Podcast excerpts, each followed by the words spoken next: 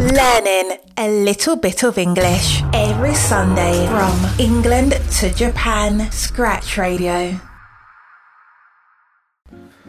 皆さんこんにちは。英語学習サイトライフタイムラーナー管理人のジンです。毎週日曜日少しだけ英語知識を身につけるがコンセプトのスクラッチラジオへようこそ。今週のスクラッチラジオ第41回目のテーマは英語のリーディングスピードを上げるための考え方です。今週もブログ記事ではまだ深掘ったことのない内容になります。リーディング、特に試験のリーディングといえば、疑問と考える人も多くて、代表的なところで言うと、TOEIC のリーディングというのは内容が難しいというよりも、時間設定がかなりタイトですよね。できる限り早く読めたに越したことはないわけですと。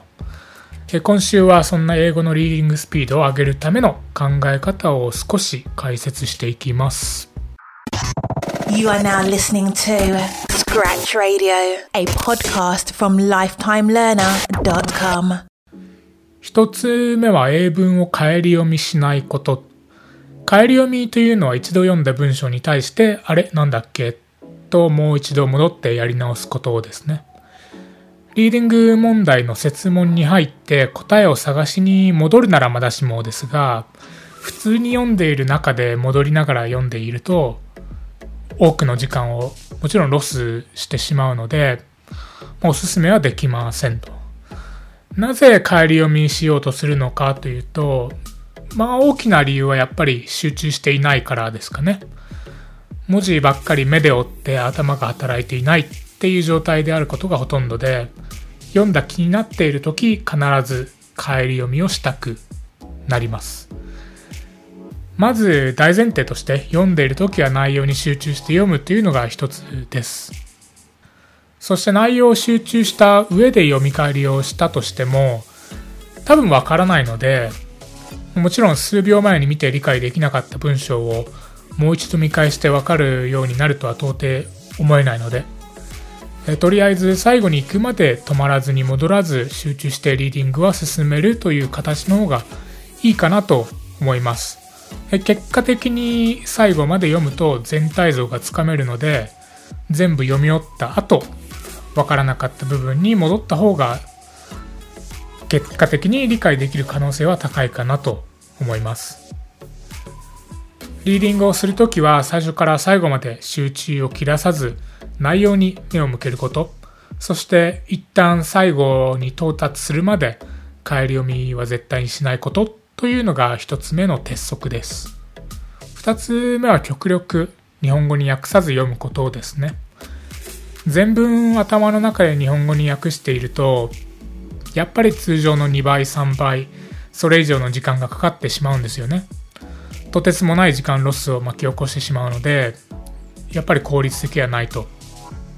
これを阻止するためには日頃のリーディングから英語のまま直接脳内に意味を取り込む訓練というか経験が必要なのかなと思います。これは英文を英語のまま脳内に取り込んで処理するという形ですね。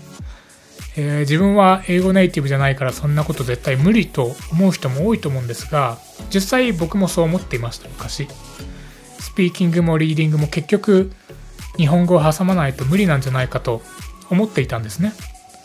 でも今となっては絶対に日本語を挟むことっていうのはないんですよね、なぜなら非常に、非効率的でする必要もないからです。そしてこれというのは別に僕がイギリスに住んでいたからとかいうのは関係なくて日本語に訳そうとせずに多くの英文を読んで訓練して語彙力ベース文法力ベースを構築できたからに他ならないですね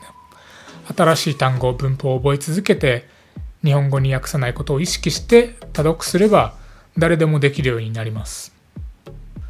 3つ目はわからない英単語を予測する能力を養う。語彙力の構築というのはもちろん最重要なわけですが、それでも試験だったり書籍では知らない単語が出てきます。これっていうのは避けることはできないんですよね。日本語の本を読んでる時でもわからない単語は出てくる時あるじゃないですか。僕はもう全然よくあるんですけど、でもなぜ日本語の本でわからない単語が出てきてもほとんどの場合大丈夫なのかそれは大体予想がつくからとか文脈でなんとなくわかるからこういうことだと思うんですね。なので英語リーディングの問題集だったりを解くのであれば解いてる最中はもういちいち辞書を引くことはせずに必ず答え合わせの時に分からなかった単語を調べて覚え直しましょう。やってる最中は全力で単語を予測する、えー、トレーニングをするという感じですね。で一旦全部解き終わって答え合わせをする時に回答の答え合わせをするとともに自分が予測した単語の、え、意味の答え合わせもしてみましょう。分からなかった単語というのはそこで覚えてしまうと効果的に語彙力を上げることができます。次は絶対に1ワード1ワードずつ読まないこと。1ワード1ワードずつ読むことの弊害の一つは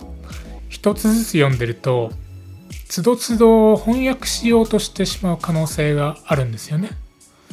その他にも例えば前置詞だったり漢詩みたいなところもじっくり読んでいてはやっぱり日が暮れてしまいますよね。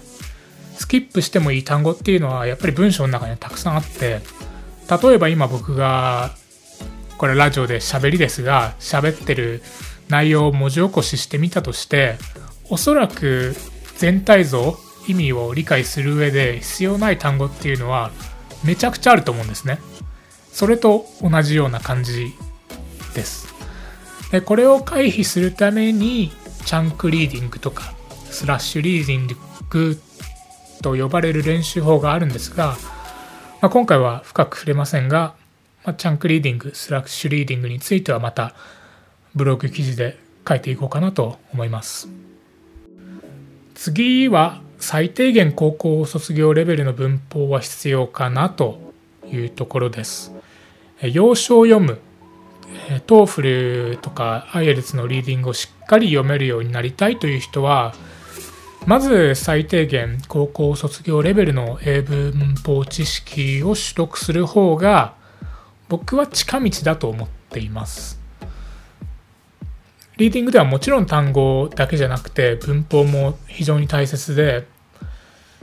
高校卒業レベルの英文法というのは非常に重要なものが多いと思っていてこのレベルまではしっかり文法として勉強するのもありだなと思っています。このレベルをコンプリートをして以降は知らない文法が出てきたらつどつど覚えるくらいで問題ないと思うんですが、えー、この高校卒業レベルの英文法というところはまず、えベースとして持っていきたい最初の目標かなと考えています。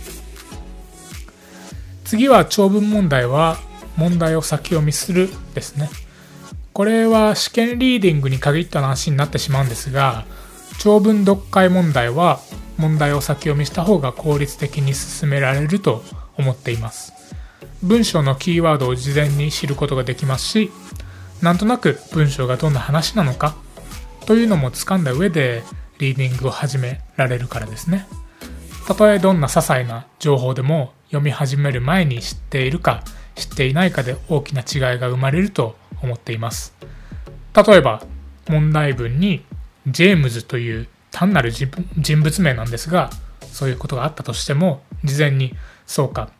ジェームズという名前の人がこの物語では重要なんだなということを知ることができますその他にも重要な番号であったり単語であったり概要であったりを事前に頭に入れておくことで文章内でどんなところに気をつけて読めばいいのかわかるのでリーディングという作業自体も高速化、まあ、および効率化することができます。次は結構重要なんですが、頭の中で声に出して読まない。リーディングをするときに頭の中で一語一語声に出すようにして読む人っていうのも多いと思うんですね。実際僕もそうでした。でもこれっていうのはかなりスピードダウンの要因になっていて非効率的なんですよね。なぜならいくら頭の中で音読していると言ってもその速度っていうのは自分が実際に話せるスピードと同じわけで読むスピードもそれに制限されてしまうからです、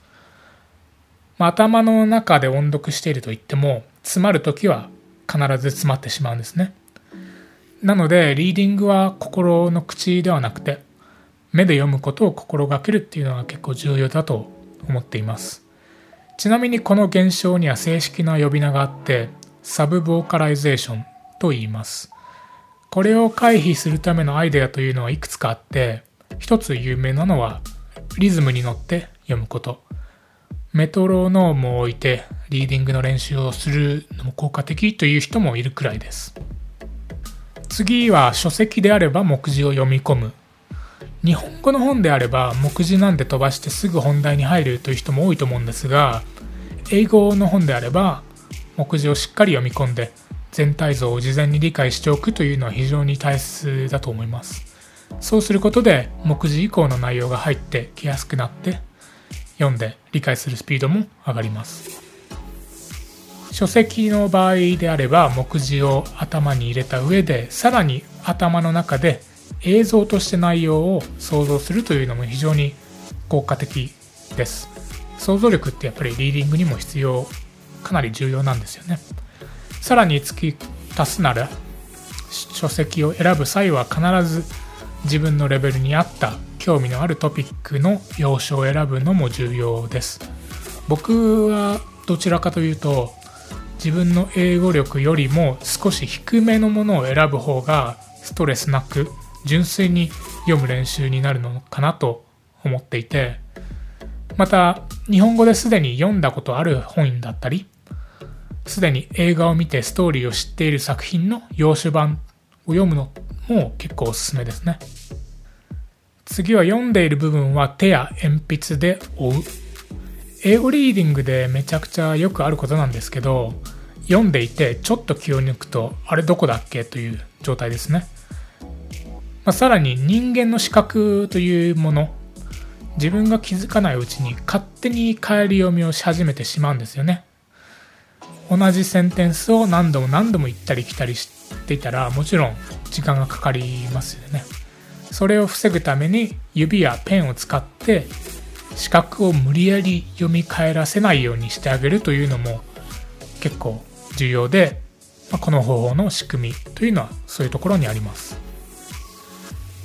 最後はとにかく定期的に英語を読む、えー、日本語でもそうですがやっぱり文章を読む機会が多い人の方が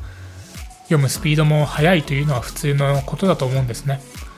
もちろん英語でも同じで定期的に英文に触れるというのは重要かなと思います。実際僕も、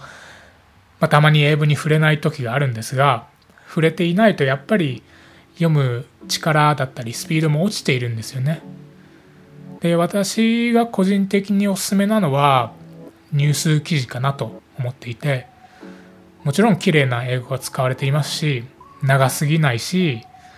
日本語のニュースを読んでいてすでに知っているような内容であることも多いので非常に